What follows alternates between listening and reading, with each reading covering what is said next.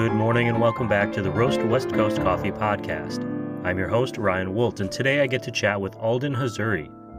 He wears a lot of hats. For starters, he's the General Manager Operations Manager at Cafe Laterre, one of this show's roast industry partners.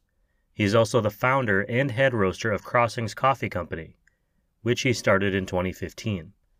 Alden chats with me from Cafe Laterre, and it was kind of lovely to hear the sound of coffee beans pouring steam wand steaming, and drinks being made and people chatting in the background. He is inquisitive and purposeful and clearly motivated. He's also a bit of a grinder, putting forth his best efforts day after day after day on a bunch of different projects. This dude was set to go to medical school before pivoting into coffee, which feels like a theme with high motor coffee professionals. Not the medical school specifically, but the pursuit of high intensity careers that eventually lead them to coffee. Before we get to all that, take a moment to follow at cafe.laterre, at Crossings Coffee, and at Roast West Coast on Instagram. And then share this podcast with a friend. We appreciate your help growing the show, and a special thanks to Marissa, who tweeted it out to her followers last week. That was awesome. I hope you're out there listening to this episode right now and rewatching Reality Bites, which I'll admit I owned on VHS tape. If you've been listening and enjoying, please think about supporting the creation of the show with a paid subscription option on roastwestcoast.com. Those subscriptions help us provide more and more coffee content, improve the quality of the show, and find more ways to engage with you all. This morning, I'm drinking a cup of coffee, so it's pretty much the same routine as every other morning. And I hope you have a full mug too, because it's time for the Roast West Coast Coffee Podcast and this interview with Alden Hazuri.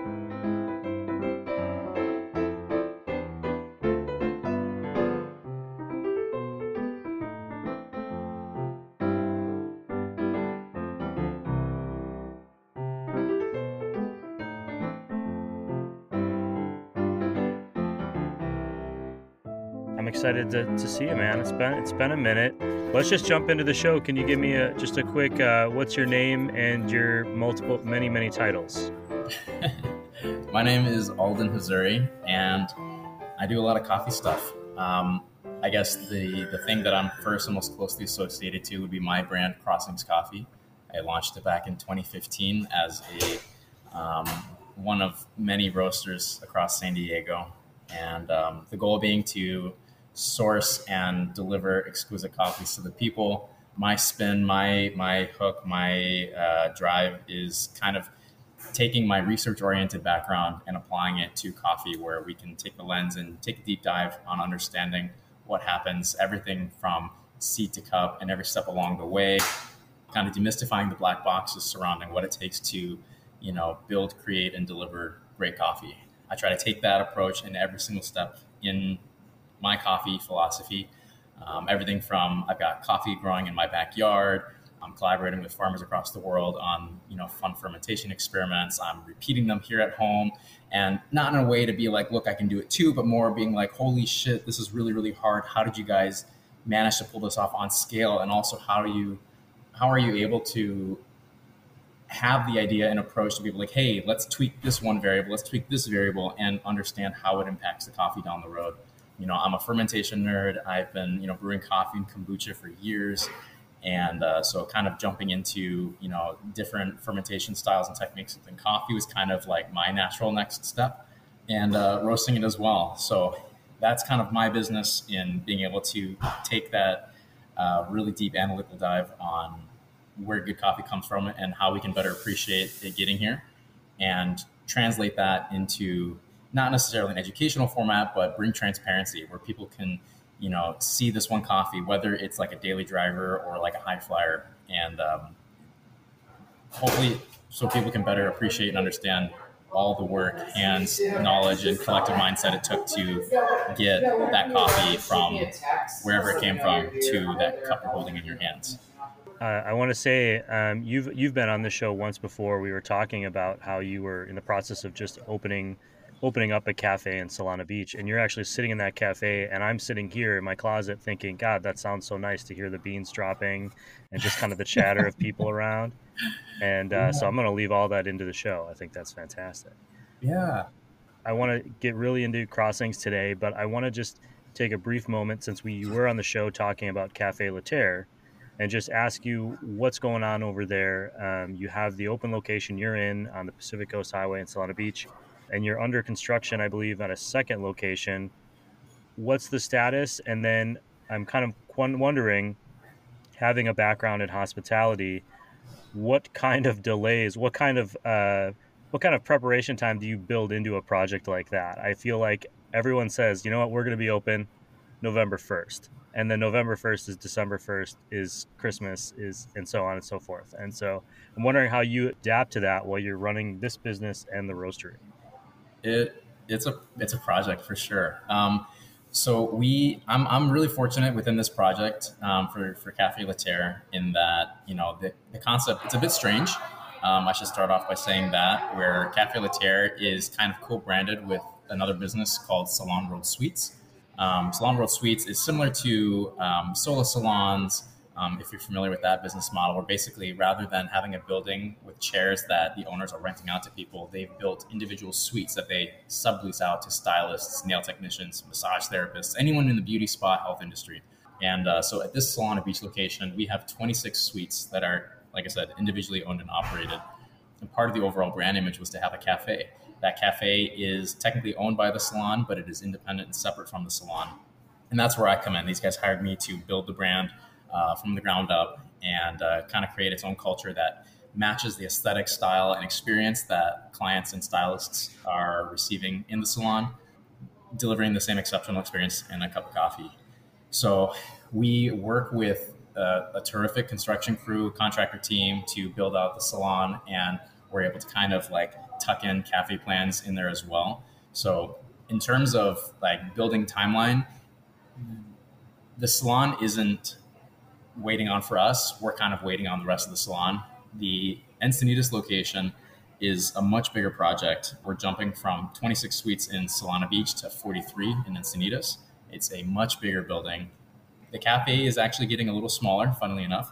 Um, but you know the reason the reason for that being you know in, in Solana Beach we've got a serving window to kind of service the outside, the one-on-one, and the community outside. In Encinitas, uh, it's just going to be the inside point of sale. So it's to be a little tidier, way more efficient.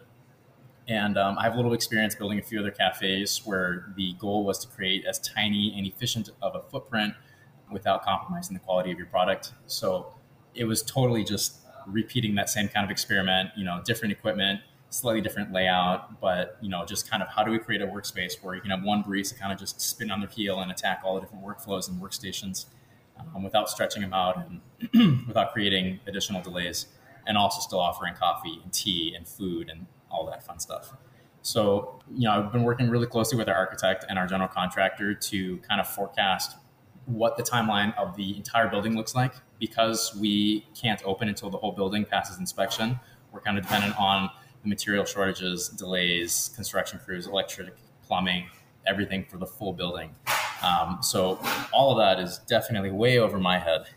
But you know, they're a really talented crew with a lot of experience. So when you start a project like this, like we broke ground probably you know mm, uh, five six months ago, you can forecast all you want. At the end of the day, uh, reality is going to rear its head. And um, as we get closer to the holidays and the fall time, delays are kind of inevitable. People get sick, people have other jobs. It doesn't help that there's a pandemic still going on. It doesn't help that there are uh, truck driver shortages. And as we get closer to the holidays, you know, people are starting to buy presents and gifts for, you know, Christmas and Hanukkah, and that kind of exacerbates the trucker shortage problem. You know, there are material shortages, material cost increases, and it just totally compounds and exacerbates the deadline. So you know, it's a bummer that, you know, we were hoping to open beginning of November and now it's slipping into maybe the beginning of December. But at the end of the day, considering all the different factors we have to work with, a month is a drop in the bucket. You mentioned that all the individual suites are separate for the salons and, and the stylists and that sort of thing. But for the cafe, is like the cafe menu at the Solana Beach location transfer to Encinitas and to your future projects so that there'll be consistency among those? Yeah. And that's actually been my biggest concern with with as we scale and grow is you know we've set a really high bar in Solana Beach, and I was confident in that bar. Um, but I want to make sure we copy paste that experience on all future locations. You know, I, I think people give you know larger coffee companies, you know, not going to name any names, starts with S and ends in Urbucks, but they give them a lot of grief for being big coffee and you know and for you know making life difficult for all the other smaller businesses. And yeah, if I have my choice of you know shop to go to, they're probably not going to be my first one. But I think we do need to give them a lot of credit for being able to say, hey, the cup of coffee you get in Albuquerque is going to be the same cup of coffee you get in Miami. It's going to be the same one you get in Dallas. It's going to be the same one you get in Portland. It's it's actually kind of remarkable that they can scale that much and you know maintain the expectation and the experience that you get wherever you go, provided you follow the instructions and everything else like that. So when creating an experience at a cafe where everything is premium, everything is high end, everything is made to order, and um, the quality of the product is kind of key. It kind of it's difficult to make that go hand in hand with convenience. So you know what I tell people is you know Cafe La Terre is uh, all about quality over convenience, but not quality at the compromise or at the sake of convenience. Uh, we want to make sure that you can have your cake and eat it too. So you know what I've been working on more intimately is developing a robust training program making sure that we can have you know really clear and concise SOPs, and uh, that the baristas that I'm training, the people I'm bringing on, all get along really well with one another, and that they understand the product, they understand the mission, they understand what we're trying to accomplish here.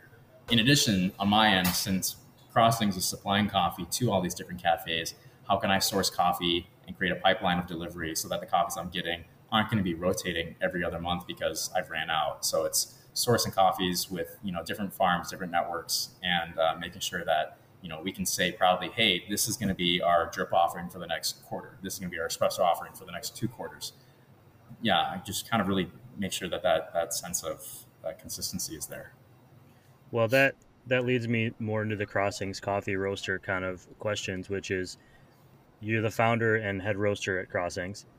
Um, and you mentioned earlier in the show that you're a coffee nerd and you're into all these things and you're passionate about it. You want to learn more, but that's being a coffee nerd doesn't necessarily mean you start a business. What what inspired you to think to yourself, you know what, I'm going to do this on another level? I know you have a lot of coffee experience, but doing it for yourself as an entrepreneur, putting your name on the bag, putting your logo on the bag takes a different sort of commitment. What was the inspiration for that? That's a good question. I do this a lot. um, I think not knowing better. No, I'm kidding. Um, that's a fair answer. I feel like that's that's half of the battle is not knowing that you shouldn't do something. You know, yeah, yeah, overthinking yeah. it. Exactly. I think half the people come up and be like, "What does it take to start a business? Can you teach me? Can you teach me?" And it's like I don't know if people have asked me, or I've actually started consulting for different, you know, entrepreneurs and shop owners around the country, and you know, if you're already in the thick of it, it's like, okay, cool. Well, how do we make this better? But for a lot of people that want to come up and they're telling me about their ideals and, and what their desires are in opening a cafe, it's kind of just like, I really want to be transparent, not sugarcoat what it's like for you. Like it's not, it's not going to take you 10, 15 years of school and residency and, and uh, entrepreneurship or, you know, it, it's, it's a different type of grind, but it's still a grind and it takes heart and soul and a lot of commitment to do so. Um, so you kind of have to be a bit, uh, a bit naive to jump into it, and then it's sink or swim.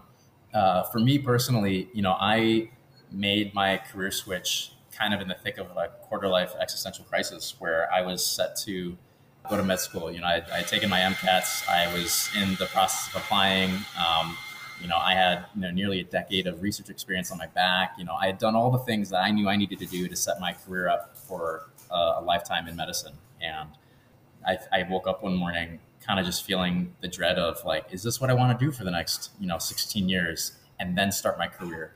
What is it that actually would make me happy to put my feet on the ground and be like, yeah, let's get this, you know, let's go, let's start the day. And I, I didn't feel that it was medicine. I didn't feel like it was working in a hospital. There's a lot that I romanticized and loved in the idea of being that kind of person that's contributing and helping their community in that way. But I also think I'm more innately a creator and I type of relationship that I wanted with people was something I focused on. I actually had a really interesting experience with one of my fellow or, uh, internships where um, the the surgeon that I was shadowing, he was just like, it's an important question to ask yourself. What kind of relationship do you want with the people you're working with? You know, do you want the kind where you can see them, you know, once, you know, and uh, and he's speaking in the context of like a patient. You know, he's like, if you want to be, you know, like a like a cardiovascular surgeon, for example, you know, you're not going to have a relationship with your patient. They're, they may not even know who you are. They're going to see your name on their discharge paperwork, but like they're just going to know you as some vague name that saved their life?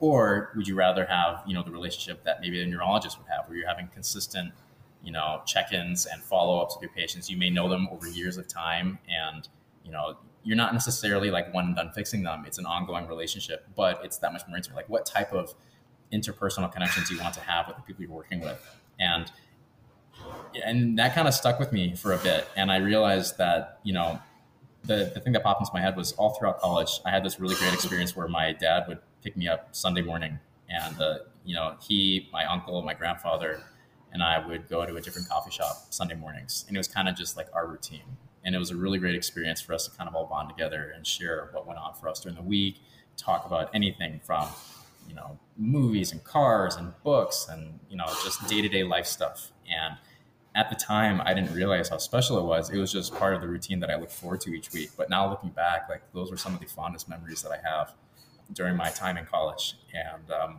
especially that much more sweet um, ever since my grandfather had passed. But what was really cool was the different shops we go to. I didn't know them one from the next. You know, maybe we'd go to Panera Bread one day, maybe we'd go to you know a, a specialty roaster the next. Like I didn't know the difference, but it was like that that sense of community and that sense of quality time, and it was cool being a part of shops that had worked hard to curate an environment that allowed for us to have that thing. And now looking back, I think that was single-handedly, you know, the most important thing for me. So if I look forward to what I want to create with my name and with my businesses and the things that I'm putting my hands on, you know, I want to create an environment of community and kindness and uh, facilitate other people to have their own versions of what that experience was for me. That leads you to Crossings. Where did that name come from for you? And I'm not assuming that those two things are connected, but it feels like there might be a, a not too too big of a leap there. Yeah. So Crossings was um, the name I stumbled upon when thinking about what I wanted this brand to do. You know, I had this idea, this entity in my mind on what I wanted to accomplish, and essentially, if I if I distill it, it's I wanted to pursue coffee and beer. You know, down the road, I want Crossings to be a brand that that embraces you know craft coffee and also craft beer. You know, San Diego, we're we're fortunate enough to know both really really well, and there are a few companies that have tried tackling both, and a few of them do it really really well. And I think I can also do it really, really well. So uh, I think coffee at the time was the more easy to approach first step. And uh, in terms of overhead, in terms of cost, in terms of material, in terms of equipment, and training, and licenses and permitting. So that was the one I started with first. Um, but the idea being crossings is the intersection of coffee and beer. And you know, since then, the idea has evolved where you know I, I like I said, I kind of love all things fermented. So um, now looking ahead, I kind of fantasize the idea where I can have a, a, business that focuses on coffee and beer and maybe spirits and wine and other fun fermented things that we may not even know about here in America, but are commonplace in other places around the world. So I really want to kind of broaden horizons and be able to reach out and you know explore and understand other cultures and what drinks, beverages are part of their everyday culture that you know we can take and appreciate here. I just think it's the coolest thing how, how long have you had crossings as a as coffee available out to the world? Uh, about five years. About five years. And so where where is Crossings right now? Like what state of that business are you in? Are you in uh, the beginning phase still after 5 years? Are you in a growth phase? Like what's your what are your current goals? So we started out 2015, 2016 and we were in growth phase and then I stumbled upon an, another business relationship, and Crossings kind of took the back burner. Um, I still kind of maintained it and was doing some wholesale, some retail, but it was more of a passive project. And then, then I kind of went quiet for about a year and a half, two years, where I kind of was working on a few different projects. And it wasn't until maybe eight, ten months ago, maybe almost close to a year now, where I kind of realized my vision again and kind of brushed the dust off and kind of went full steam ahead. So I'd say we're definitely in the beginning phase again, if not kind of leaning into a pretty heavy growth stage as we speak. That's uh, really interesting. You know, you just mentioned you brushed it off. I feel like I feel like there there was always this sense when I was growing up that you you get to a point in your education and your experience where you sort of lock into a life and whether that's a career or whatever it is. And I haven't had that experience at all in my real life, uh, but I think I thought I would. You know, that I would find a place to settle and that would just be my life. And I think the pandemic might have shaken the dust loose on a lot of people who maybe felt that they were in that position or that they were stuck in a cycle, and it gave them time to think about is this really what I want to fucking do with the rest of my life? Uh, excuse my language, everyone. And so that's I'm not saying that's what happened with you, but I think there's a lot of people who are in a similar boat who are deciding right now or have decided recently am I going to change this path that I'm on? And, and I say in particular because we see in the news all the time there's not enough workers, there's not enough hospitality workers, there's not enough this. And and part of that is because people are going, man, is this really the life that I want to choose? And we're in this.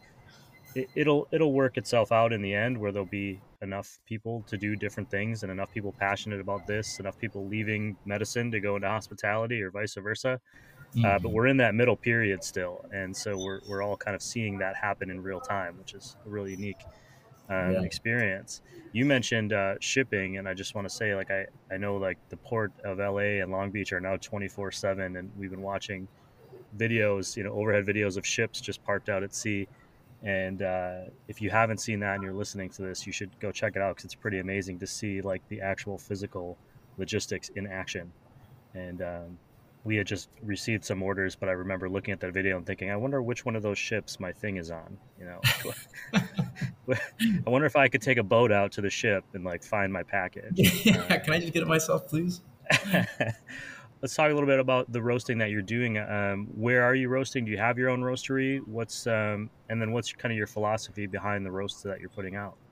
Yeah, great. Um, so when I first launched Crossings, I uh, maybe stupidly, I, I bought a, um, a roaster just off the bat, just to commit myself. You know, I knew that I was changing careers and I knew I wanted to kind of sink, you know, my things in.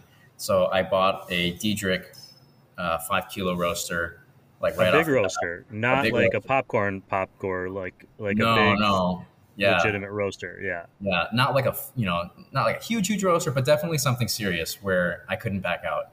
Um, and you know, there was about a three, four month lead time. I even flew out to Idaho where it was being manufactured and got to be a part of the manufacturing process, see it being built.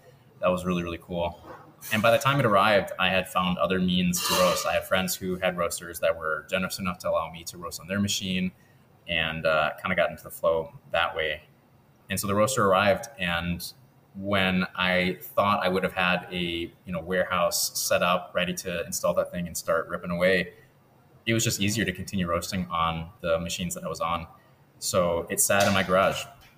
And then, you know, life came and went and, you know, other projects came and went. And, you know, five years later, this big ass crate, apologies for my language, was still sitting in my garage. And um, I actually, a little under a year ago, started roasting at the California Roasting Collective in San Marcos, where Elliot has created an amazing facility for roasters all across town to come and use you know, and he did such a great job kind of checking all the boxes when it comes to receiving and shipping and bagging, sealing, roasting, like everything you could possibly need in your ideal roasting space, he's got it. And so I was kind of left thinking like, well, what do I still need this thing for? So I um, reached out to Coffee Tech and they were fantastic to work with and made it really easy to find another buyer who did want a machine like mine. And it made it even easier that I hadn't, you know, I had opened the crate up once just to kind of take, you know, a peek and see what it looked like. But the crate was already there, so it was in and out, no problem. And yeah, so now I'm roasting at the collective, roasting on a San Franciscan SF25, and it's an awesome machine. It's pretty similar to the Diedrich. You know, it's a nice, heavy, you know, drum roaster. It's a little bigger than my little five kilo, and that just makes even you know roasting for the cafe that much easier. So it was almost like a blessing in disguise, um, just in in time, in setup, in overhead. You know, just for the sake of for the sake of comparison, you know, that the Diedrich, it will do, you know, five kilo roasts, you know, safely you'll do like eight to nine pound roasts per batch, four batches an hour.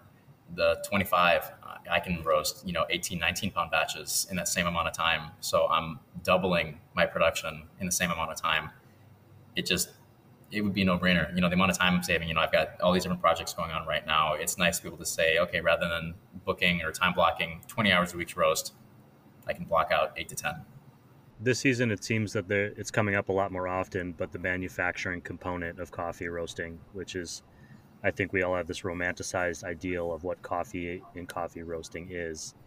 But the idea that it's actually somebody standing next to a machine that is hot and they are putting things in and pulling levers, and that's that concept seems to be coming up more and more this season.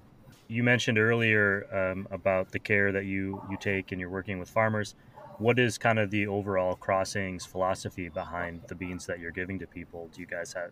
I don't want to start throwing out terms like sustainable or fair trade organic. I honestly don't know. I'm wondering what is it that you're looking for in a coffee that you're sourcing, and then how are you how are you preparing that for the rest of us?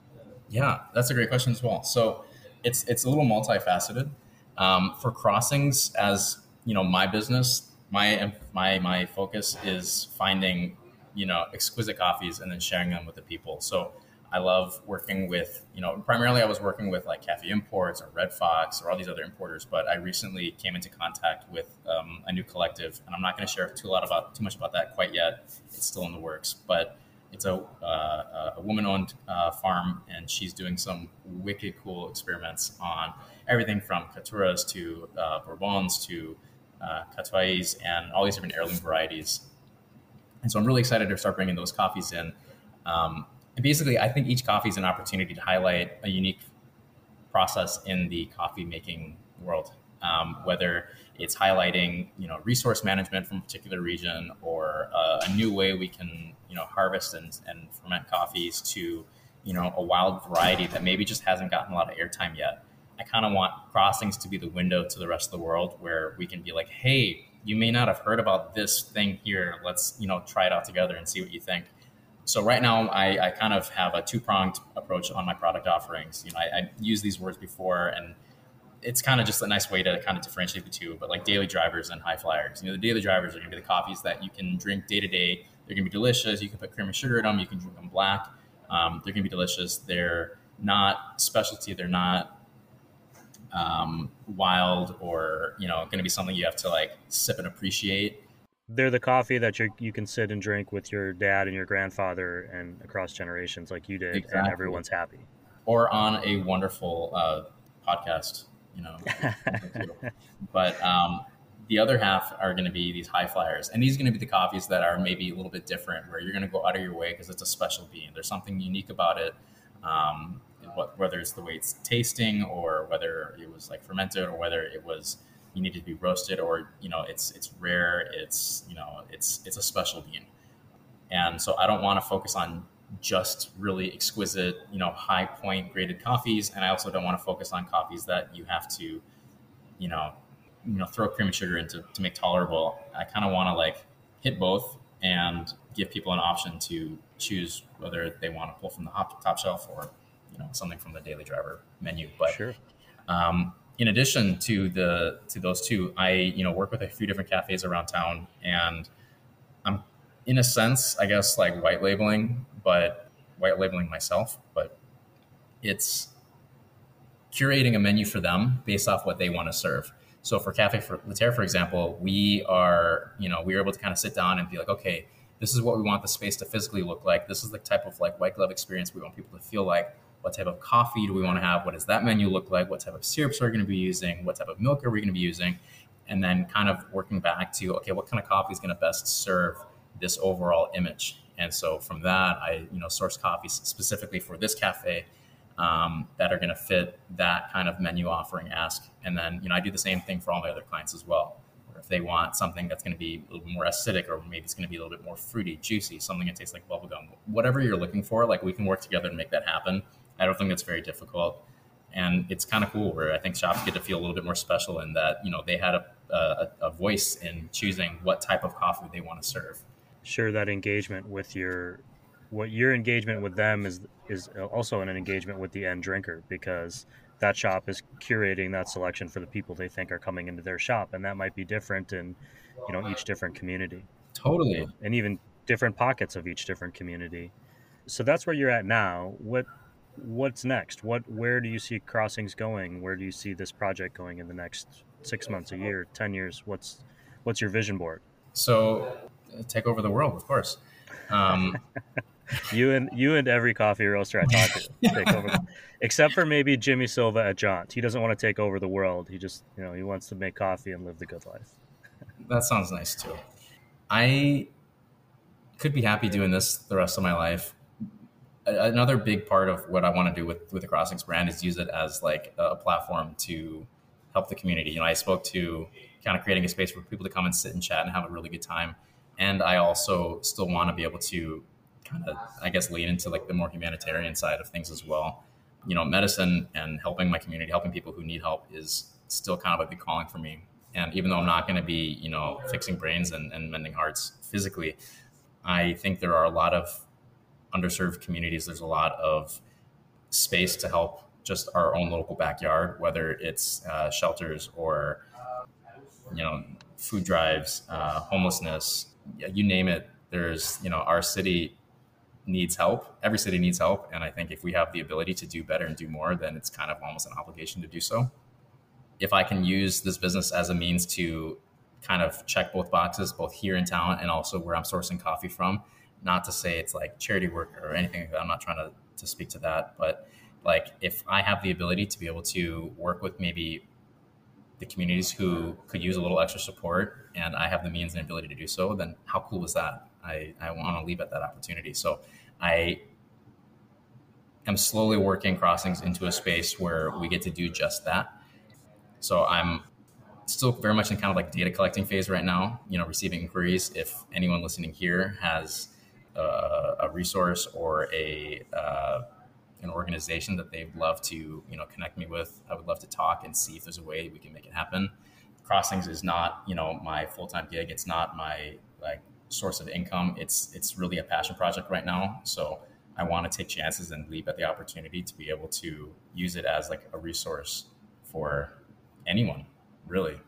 Um, and then you know, long term goals, five ten years down the line, I definitely would love to still lean into you know maybe offering a brewery component or maybe get into distilling, winemaking. I don't even know.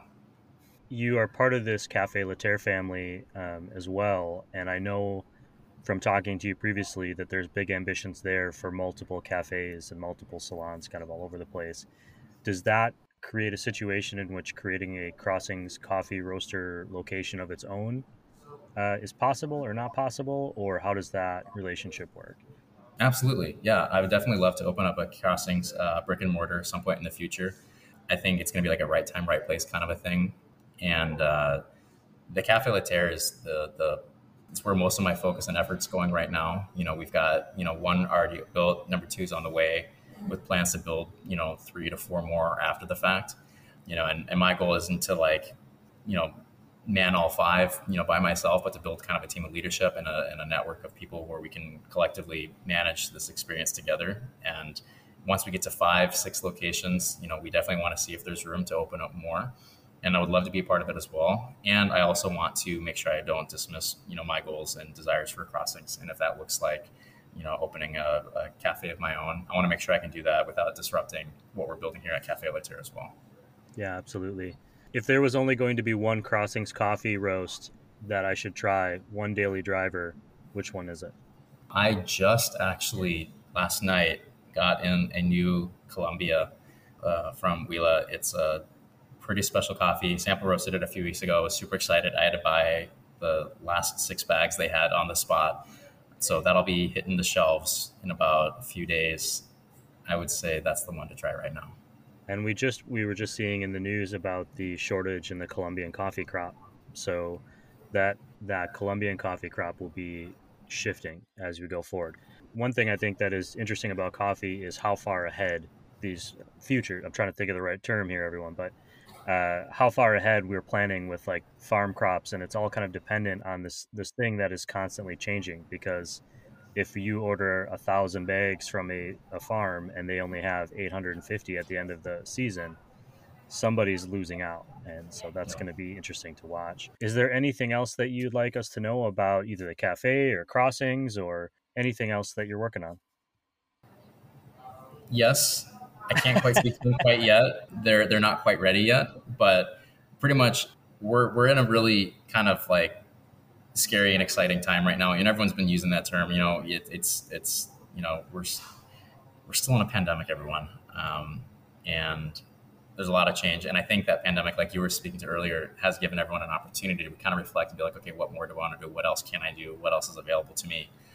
And um, I'm no exception to that. Um, I think the pandemic was definitely pivotal in kind of me redirecting my focus back to what I originally set out to do, and that was crossings. I think I've been fortunate enough to have the opportunity to work with Cafe La Terre, and I'm excited to keep on building this up the way that we have. And there are a lot of really great things to come. Um, I really want to share more. I, I, I, can't quite yet. I'll just call you back, and and I'll call you back every month. We'll get you five yeah, minutes yeah, yeah. on the show and say what's can you tell us anything today? No. Okay. See you later, and we'll try again. Same time next month. Alden, I, I really appreciate you being on the show. Um, I've been to your cafe and had a chance to sit and talk with you, and always had a great experience there. So I'm excited to see that things are growing and things are progressing, and that Crossings is becoming a bigger part of that. So congratulations. Thank you, and thank you so much for having me on here. This has been a lot of fun. I really appreciate it.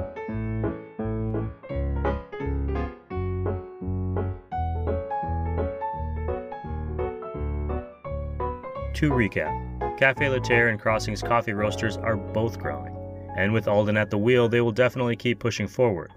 He seems like someone who likes to take on big challenges. Alden talked about his roasting philosophy and his desire to provide daily drivers, which are coffees you drink every day, and high flyers, which are unique specialty coffees crafted to entice the specialty coffee drinker. We all have those comfort coffees that we fall back on when we need to restock at home. And we also have the desire to surprise our palates with something special when we're out and about. Finally, Fixing Brains and Mending Hearts feels like a great name for a punk rock band that is real jacked up on espresso, which they drink on the stage, before tossing the Demitasse cups into the crowd. I mentioned that to Alden, and for some reason I think it may have stuck, so I expect him to be starting that band shortly. I think it was only a coincidence that I mentioned Jimmy Silva from Jaunt Coffee Roasters on the show. And last week, Jaunt announced that they received some big time 93 and 94 point scores from Coffee Review. And last week, Siri Simran Khalsa of Lofty Coffee and I discussed coffee reviews on our Coffee Smarter episode. I think it's a coincidence, but I don't want to upset the coffee gods, so I made a point to reach out to Jimmy this week to get his perspective on coffee reviews, why he as a business owner decided to submit his coffee for review, how those reviews help his business, and how they might be interpreted by consumers. He was game for a call, so I hit record on my phone. I wanted to welcome you back uh, on the show. It's, it's not often we have a, a, guest on a second time, so I appreciate it. But it seemed oh, awesome. it seemed uh, prescient because earlier when we talked in the season, you were just just announcing that you had received some 90 point scores for a coffee that you had come out. And last week, uh, Siri and I were talking about coffee review and just coffee, what they mean and coffee reviews. And Lofty Coffee, uh, who Siri Simran also works for, they don't submit for reviews of any kind ever. It's just not something they do. And so I had just seen the news that you just received two more 90 point scores a 94 Ethiopia and a 93 Colombia. And just for background on that show, kind of talked a little bit about how Coffee Review does their reviews um, and a little bit about what coffee reviews meant to me as a consumer. I'm wondering about you as a roaster. Like, why get coffee reviewed at all? And then what makes you decide, like, this is the coffee that I'm going to send in and have someone judge me?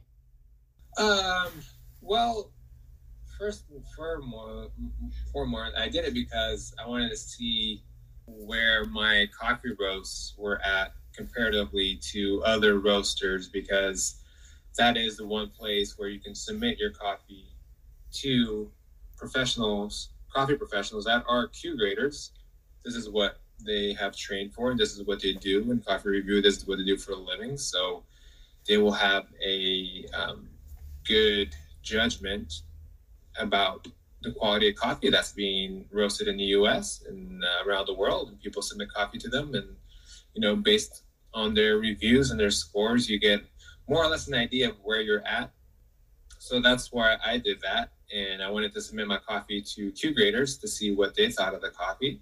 This is what they do professionally. So to get their opinion is valuable to me as a coffee roaster to see where my coffee stands and also to see where my coffee stands comparatively to uh, other roasters in around the world. So why do it? That's the main reason to do it. Uh, second reason to do it, obviously, it helps with sales because there are a lot of coffee people out there that uh, will judge coffee and coffee roasters and coffee brands by things like coffee reviews. And it's also for myself, I want to showcase that I am, in fact, roasting quality coffee. And this is one way for people to actually uh, know that, to understand that my coffee is quality coffee, you know. So uh, those are the two main reasons why I, I do it, you know, because you can tell people that your coffee is great all you want, but if there's not some sort of, you know, someone saying that, you know, someone getting an award or someone getting something at a competition or getting their coffees reviewed, who is to say that, yeah, my coffee is great unless you submit it to uh, professionals or be at a roasting competition or doing something of the sort to actually be able to showcase your coffee and, and you know and be awarded something. With these two coffees that you just uh, got scores for i shouldn't assume this but do you i'm assuming you don't send every single coffee you roast out no. to get scored. What was it about these two that made you think yeah i want these are the ones i want to send and i think they are the best representation of what i'm doing right now yeah i think we've sent total one, two, three, four, five, six, seven, about nine copies now. Uh, those particular copies is just copies that I loved. I just thought I was like, wow, this is really like a standout coffee, and this is this is really delicious. Um, is is it as good as I'm thinking it is? You know, because one thing is giving it to uh, your customer, and another thing is giving it to another coffee professional, and they're probably going to have completely different uh, opinions uh, about the coffee and what they're tasting. And um, so, coffee review is a place where you, you send it to get it um, pretty much assessed, where others are also sending their coffee to get assessed the same way that yours is being evaluated. So, those particular coffees, honestly, they just tasted great to me. And I give them to my staff. They're like, yeah, this is really good. I'm like, yeah, we can cup. And like, yeah, let's let's submit it and see what happens. And yeah, sometimes we think a coffee is greater than it is, and then you get a lower score back. But it doesn't mean that it's not a great coffee because I just got another one that hasn't been posted. I got a 92, but I really love it. Another Ethiopian that's not out yet, but. Well, that's a question. That's a good question. Then, what would you consider a good assessment? Like, if I see 92, I think, oh, that's like an A. But for you yeah. who's got 93 94 95 or whatever is it the same or do you look at it now after kind of been through the process a few times going eh, well i could have done better like or is it yeah, just you could always do you like that's like the endless that's like a rabbit hole of roasting and brewing coffee is like oh like the first time i submitted coffee i got a 90 a 91 and a 92 and I was thrilled just to get a 90. I was like, oh wow, this coffee like can score a 90. Like I knew it was good. I didn't know it was that good. But then I submitted another one where I got a 90. Uh, I got a 95, and I'm like, what? Like I couldn't believe I got a 95 on the coffee. So then it's like, oh yeah, like you just need to keep hitting those like 94s, 95s. But you know, that's not the that's not the the goal per se. Um, running a business but as a coffee roaster, yeah, you're always trying to source the best coffee you can and roast it the best you can, and then get it assessed by coffee professionals and get their opinion on it. And then at the same time, when you cup it and taste it, you can see what their notes were, how they assessed it, what they're tasting. And then it's also a good way for when you cup coffee to learn how to taste coffee and what they tasted. I'm like, oh, yeah, I kind of do taste that, or I don't taste that at all. Or, you know, it's just like it's also, uh, an educational uh, uh, platform of sorts for for myself to, to like to learn how to taste coffee uh, better. Sure. Well, and the last thing I'll leave you with today, and I, I just again I appreciate you taking a few extra minutes uh, this season, is that kind of leads me into this idea of reviews in general as a customer and why we should we should trust them or why we should look to them. I think I both love and hate reviews simultaneously, you know, depending on the source. Like Yeah. when I'm traveling, I use them to break down like, okay, this is kind of like the range I want to stay in. But at the same time, I go, okay, well, I see examples on Yelp, for example, which can be super frustrating. Like, okay, if it's not a five, they basically will tank you. Or if it's, you know, if you were to be on, like, you can't have a million five star restaurants. Like, how does that work? So why why should customers go? Yeah, you know what? I buy these reviews. Um,